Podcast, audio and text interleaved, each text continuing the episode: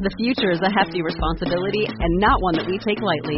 But then, taking things lightly has never been what Hefty is about. That's why we've created the Hefty Renew program that turns hard to recycle plastics into valuable resources like park benches and building materials. To participate, simply fill up an orange Hefty Renew bag with accepted items, tie it up, and drop it in with your regular recycling. That's it. It's that easy. It's time to rethink recycling with Renew.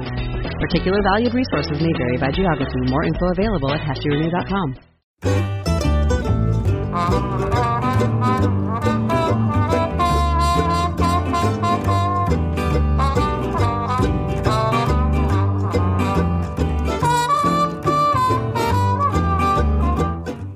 and welcome to the show that shines a light on houseplants. It's On the Ledge. With me, Jane Perrone. In this week's episode, I'm demystifying the process of photosynthesis with my guest, Dr. Polly Schiffman. A reminder right at the top of the show that this is the last episode before I take a wee break. We, as in small, as they say in Scotland. so I'm not doing any episodes in the month of August. I'll be back with a new episode on September the 2nd. If you're a Patreon subscriber, your membership will be paused for the month of August. And if you pay annually, you'll get an extra month added on so you don't lose out. And welcome to new patrons, Kay and Hannah, who became legends this week. And to all of the Patreon subscribers who filled out the survey, Legends Nancy was lucky enough to have her name pulled in the random draw for merch. Nancy, I've sent you a message asking for details for delivery of that swag bag, so do get in touch. And if you're not currently a Patreon subscriber but want to find out more, just check out the show notes at janeperrone.com. Cracking straight on, this week we resurrect my leaf botany series for part 7 in which terrestrial ecologist Dr. Polly Schiffman joins me once again, but this time we're talking about photosynthesis. Now, I think we've all got a basic idea of what it is, but how does it really work? And what does it mean for our plants and for us? That's what we're finding out this week. Dr. Schiffman's been on the show before talking about guttation and CAM, she works at California State University, Northridge in the US. And if you want to go back to that guttation and cam episode, I'll put a link to that in the show notes, uh, along with all the other leaf botany episodes. So let's harness the power of the sun and get cracking on our photosynthesis chat.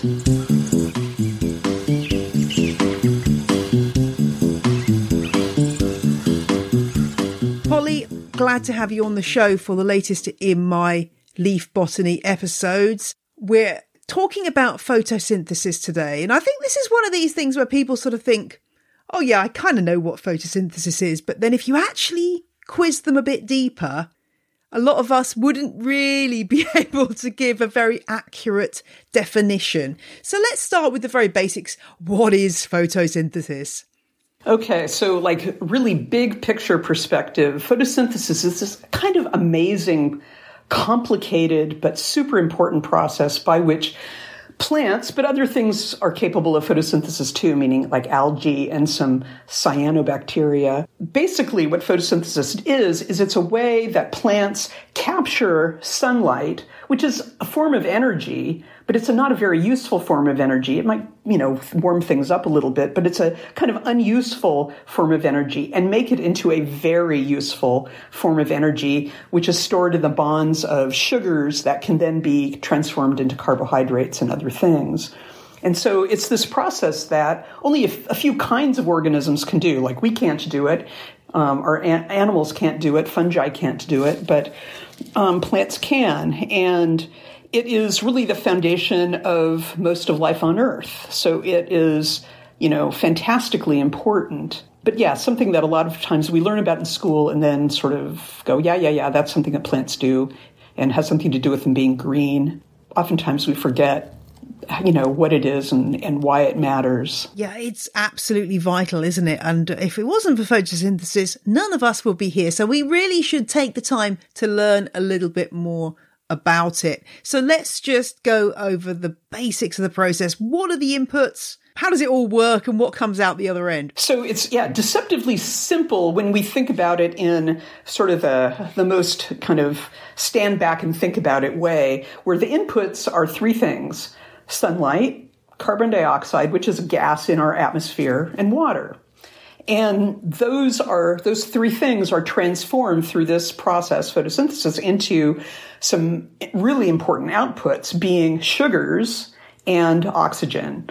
And sugars can then be complexed into more complicated molecules that are terribly useful because there, and there are there's energy stored in the bonds of those sugar molecules that can then be made into carbohydrates that can become starch and other storage molecules or they can become wood or they can become other kinds of molecules um, as well. And then of course oxygen. And you know oxygen is like 21% i think of our atmosphere the air we breathe.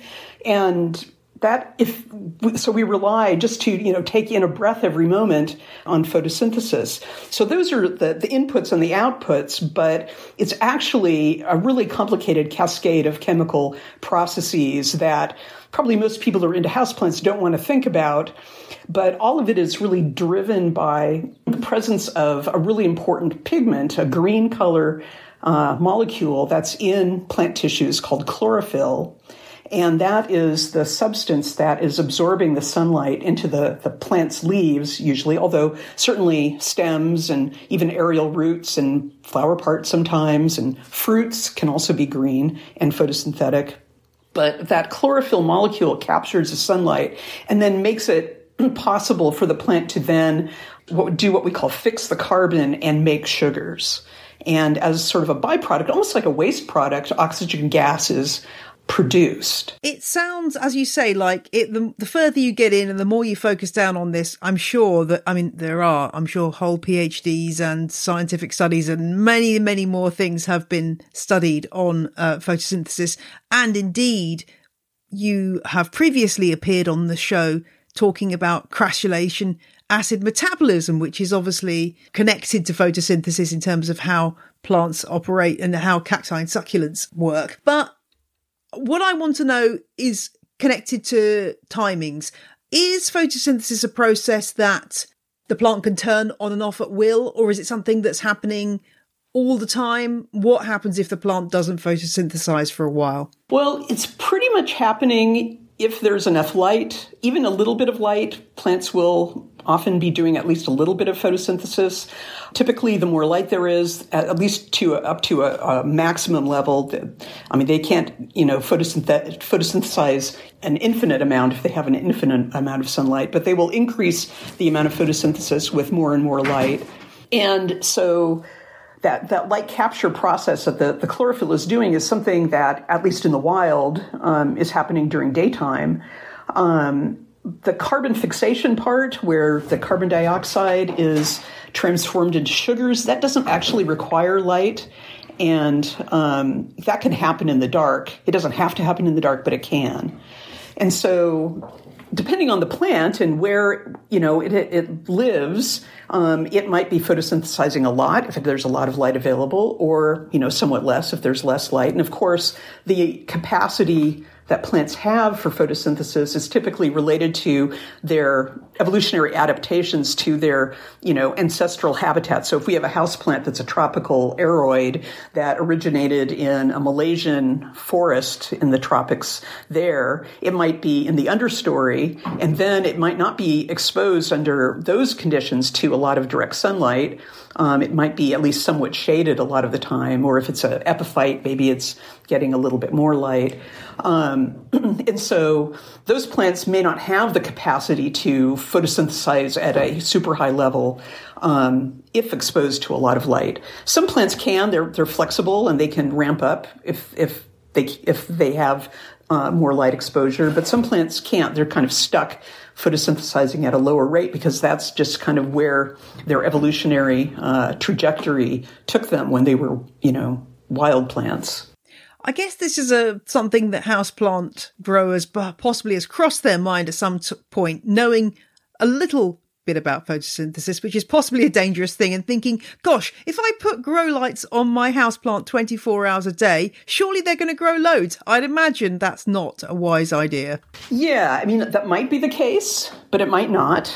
Um, and sometimes, you know, I think it's best to think about if you know something at least about, you know, kind of roughly where that plant lives in its wild habitat, you can kind of imagine, you know, how much it might need.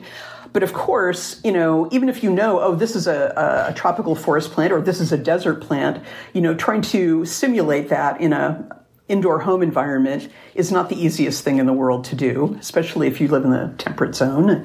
Um, but so yeah, you can, you know, supplement light with grow lights, but then maybe the plant will grow more and maybe it won't. And some, a lot of times, I think it just involves um, trial and error experimentation. And hopefully, you don't kill the plant in the process. Although I think we all have, you know, not knowing precisely the, what the growing conditions are uh, that are needed for a plant, and we subject them to something that's kind of horrible as we discover maybe too late. Yeah, uh, we've been there, done that. Uh, I mean, I think one of the things about a lot of the houseplants that are, I would say, you know, ones that have been around for a long time and are ubiquitous is that they are plants that have been able to adapt so amazingly to really varying conditions.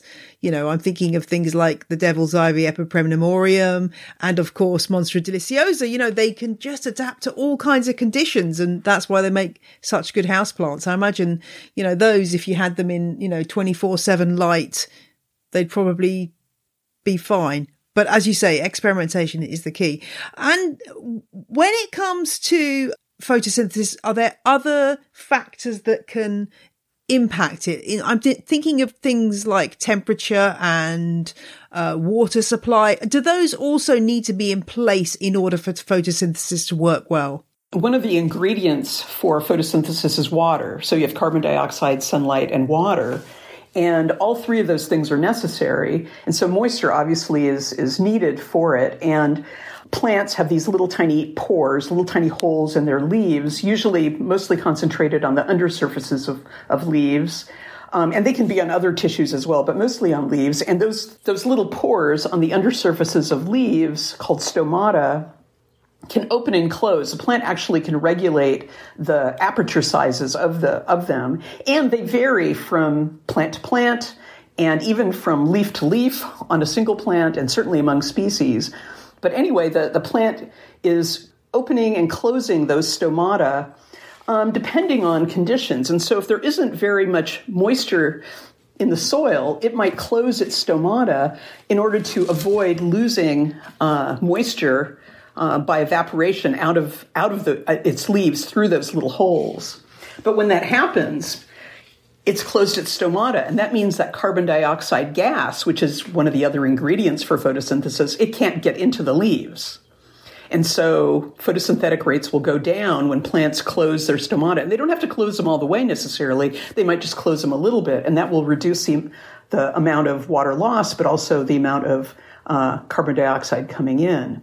And so there's a complicated sort of set of factors that are going on here, not only involving light, but also moisture and temperature. So if it's warm, the plant might close its stomata to reduce uh, water loss again. And in doing so, it will, you know, reduce the amount of carbon dioxide coming in. And that reduces uh, photosynthesis. I remember seeing a picture of stomata, and they have these little, I think they're called guard cells, the, the things that kind of cl- open, make them open and close. And they do look like little mouths, I always think. uh, but it's interesting to think of them, as you say, like they're not necessarily shutting completely, but they might be getting smaller in response to conditions and um, adapting as things go. I mean, can they react really quickly? Like, Almost certainly within minutes. I don't know um, if they. I, they probably can even react faster than that. But the the studies that I've seen typically will be looking at stomatal sizes, say throughout a day, and in the middle of the day when it's hot and bright and you know um, perhaps more stressful for a plant they will actually close you know and they call that the midday depression which is when water loss will go down because or evaporative water loss out of the leaves, that transpiration will go down because the stomata have closed at least somewhat, dealing with that hot part of the day. And then as the day progresses and it gets less stressful in the late afternoon, the stomata open again and they can regulate certainly uh, on that level. Now in nature, you know, that, that is something that happens all the time. You have these diurnal fluctuations. Um, water amounts typically don't fluctuate that rapidly, I think, in, in a natural environment, although certainly drying up can happen across a day and certainly, you know, over a short period of a few days. Um, but uh, yeah, so the plants are responding instantaneously or close to instantaneously to their kind of atmospheric and soil environment in that way. Can you confirm for me? The future is a hefty responsibility and not one that we take lightly. But then taking things lightly has never been what Hefty is about. That's why we've created the Hefty Renew program that turns hard to recycle plastics into valuable resources like park benches and building materials. To participate, simply fill up an orange Hefty Renew bag with accepted items, tie it up, and drop it in with your regular recycling. That's it. It's that easy. It's time to rethink recycling with Renew. Particular valued resources may vary by geography. More info available at heftyrenew.com. What I think I know, which is that the old sort of rumor that having plants in your bedroom is a bad idea because they give out carbon dioxide at night is not something we need to concern ourselves with. I'm guessing that's based on a misconception about the amount of carbon dioxide that plants produce? It absolutely is. You don't need to worry about that at all. First of all, carbon dioxide is a tiny fraction. I mean, it's a shockingly small fraction of all the gas in the atmosphere. It's right now because of elevated carbon dioxide due to industrial processes, you know, burning fossil fuels and deforestation and the decomposition that is associated with that and burning. Um, our atmos- global carbon dioxide level is about 0.04%. So a tiny fraction of 1% of all the gas in our atmosphere is carbon dioxide. But it's a, a hugely impactful fraction. So if you have a few houseplants in your bedroom, they're hardly um, impacting the amount of atmospheric gas one way or the other. And plus, plants are photosynthesizing. They're taking carbon dioxide out of the atmosphere and producing oxygen. And of course, oxygen can also be toxic at super high levels, but it's about 21% of the atmosphere. And whatever plants, if you, even if you had every square, you know, centimeter of your bedroom covered with plants, you probably would have a very negligible impact on the, the, the ratios of oxygen and carbon dioxide that you would be experiencing. Uh, it makes sense when you think about it. Otherwise, how would humans have evolved to live in forests? if this was the case, we would never have been able to exist in those environments where there are some huge carbon dioxide load created by uh, plants that would impact on us. There are lots of other misconceptions about photosynthesis. I'm sure when you've been teaching students, you've come across across some humdingers. Oh yeah, and in fact, I it's not really a misconception, but when I was a student, I took a biochemistry course, and on, I remember this vividly on the first day of class, and it was general biochemistry. It wasn't about plant biochemistry, and the professor said right off the bat that he didn't like plants, he wasn't interested in them, and he didn't even like eating them, and so therefore he was not going to talk about plant biochemistry which I thought was kind of hilarious. but, um, you know, I think basically he didn't want to talk about photosynthesis because, I mean, that is kind of the primary, you know, biochemical phenomenon you should be teaching in a course like that. But but I also get I get of course because I am a university professor and I teach this topic. I'll have students in my class who might be interested in biology, but they're not really interested in plants. They think they're interested in animals or they want to study to become a physician, and so they're really interested in you know cells and molecular processes, and they don't really care about plants, but plants are the source of our nutrition everything from you know vitamins to you know the energy that we need to keep our cells alive. Every organism that can't photosynthesize relies on a photosynthesizer or a whole bunch of them for food and you know nutrients. And so not just to breathe but to just keep our cells running energetically. We have to consume plants or animals that eat plants so they're they're hugely important, and I think people naively think, oh, you know, I'm not into plants, so I don't need to know about them. But you, we kind of do, and especially, you know, nowadays. I mean, this is this is sort of off the topic of house plants, but you know, the fact that plants are photosynthetic means that they are the best sequesterers of carbon dioxide that we can really control in our environments. And so planting more plants means that we're taking more carbon dioxide out of the atmosphere. And because carbon dioxide has been increasing in the atmosphere, we really should try and do that as much as possible. Now, you know, a house full of houseplants is going to have a really negligible impact on that. But if we try to do more reforestation of areas that used to have forests but don't anymore, that certainly would be important and affecting all of us, you know, who live on this little planet floating around in space. And it's all because of photosynthesis. Exactly. And I've just seen so many interesting posts on social media over the last few days during the heat wave we've been having here showing the amazing impact that plants can have on dealing dealing when in the midst of a heat wave actually the more plants you've got around you the better. Um, i saw a, a, picture of two greenhouses. One was surrounded by plants on the outside of it and the other one wasn't. And the temperature difference was about 10 degrees because the plants were just shading the greenhouse and helping it stay cool. And the same with shots of of paving with weeds growing in between. And you could see that the weeds were way cooler than the stone and obviously having an impact there. It's not just shade, you know, because the plants are transpiring moisture throughout their out of their stomata. It's actually doing evaporative cooling at a, you know, uh, city scale. You know, so if we have more plants, we have less of what's called the urban heat island effect, where we cities heat up because of they have all those surfaces like buildings and asphalt and cement and concrete and rocks that dissipate heat into the atmosphere and, and warm up our, our urban environments. But if we have a lot of trees, yes, they shade, but they also do evaporative cooling uh, with the moisture that they're taking from the soil, and that helps cool as well. And that, you know, is good for all of us, and especially in places where they don't have very many trees.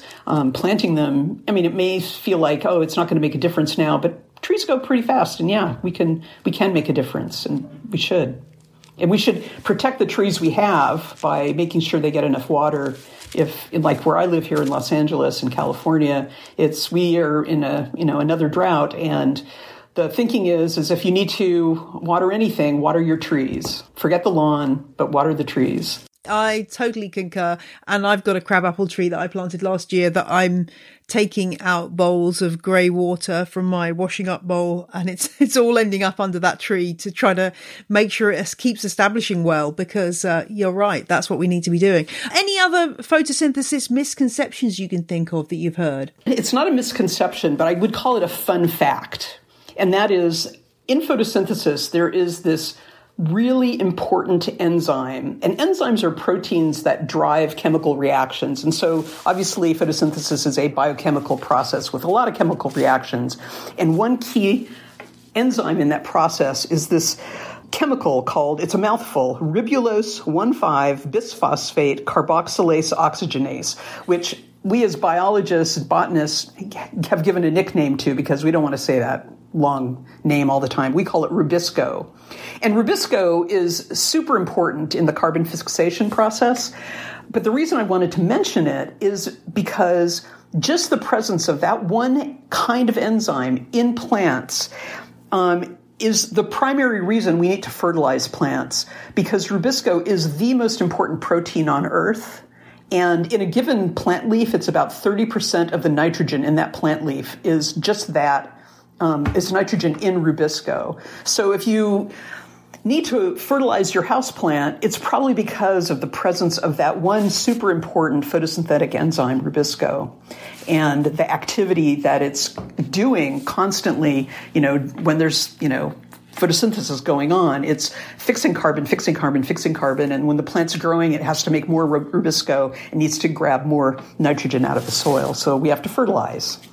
And so I think that's it's not really a misconception, but it's it's definitely uh, kind of a techno geek fun fact. I'm going to be using that in a conversation very, very soon. I love that. Um, that is a good to know. Well, another actually another fun fact. You know, a lot of houseplants are, uh, you know, a lot of uh, tropical forest kind of understory species and epiphytic plants that don't get full sun all day long. And in nature, sometimes those plants get very little sunlight on a, you know, a continuous basis. They rely on these, uh, this phenomenon called sunflecks, which are little blasts of sunlight. And if you've ever walked under a forest canopy, you've seen them. They're little patches of sunlight on the ground.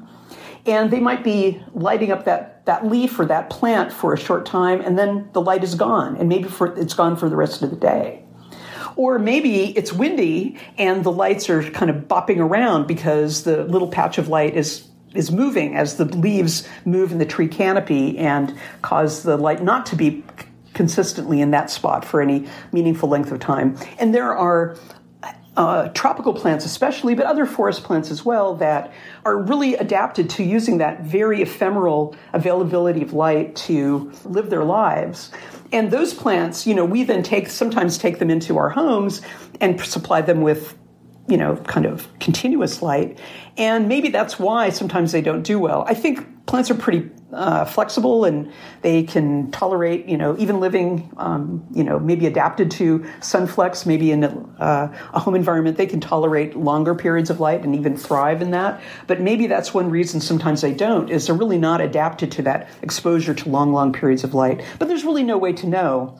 And, you know, given different species have different levels of ability to deal with that kind of situation.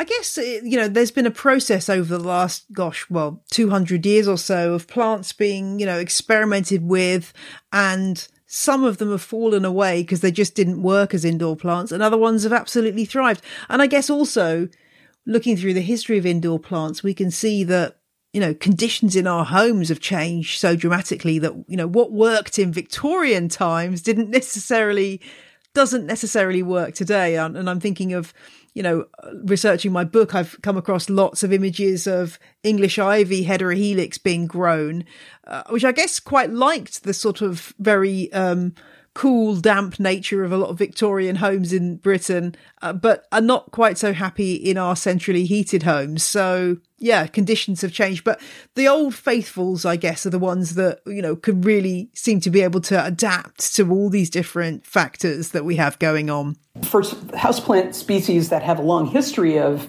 uh, living in home environments, there's been selection that's gone in, on in the um, the nursery trade. I'm sure that is selecting for houseplants that are that will tolerate, you know, those kinds of conditions, and either individuals of that species or you know different types from maybe some areas, you know, collected from some areas in the wild rather than others. Maybe you know just not able to to live in a home environment where other individuals will be great um, sources of tissue for growing up more plants to, to, you know, live in a home environment, which is really different than out in nature. So yeah, I think you're right. Yeah, it's it's fascinating stuff, and as you say, uh, the uh, the the plants are probably being selected out for the ones that really work, um, as opposed to the ones that just look a bit that don't last the course. Um, over the years. So we shall see. But it's been fascinating to talk to you, Polly, and hopefully that's made photosynthesis a little bit clearer for our listeners. So thanks very much for joining me today. Well, you're welcome. Glad to do it.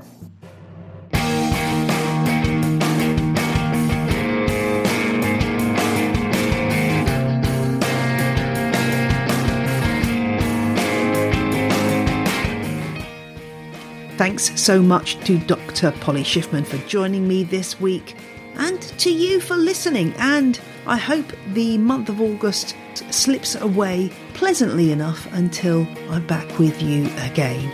And if you've got suggestions for episode topics, plants you'd like to cover for the autumn, then please do let me know. Always love to hear from you. Oftentimes, when I get emails from people, they say, Oh, I didn't think I'd get a reply. I do try to reply to most people, so do email if you've got an idea, suggestion, constructive criticism, or a question for the Q&A. Right, that's me signing off until September. So enjoy your rest, and I'm going to enjoy mine. Bye.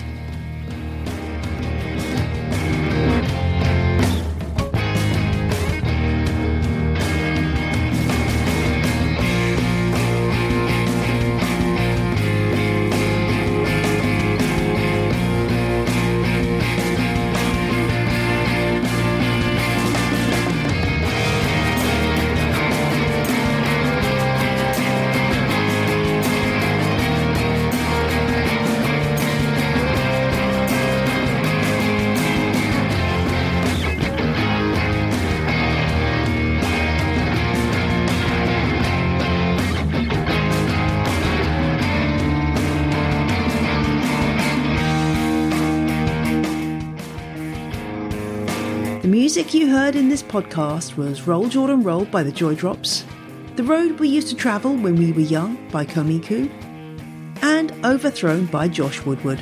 All tracks are licensed under Creative Commons. Visit the show notes for details.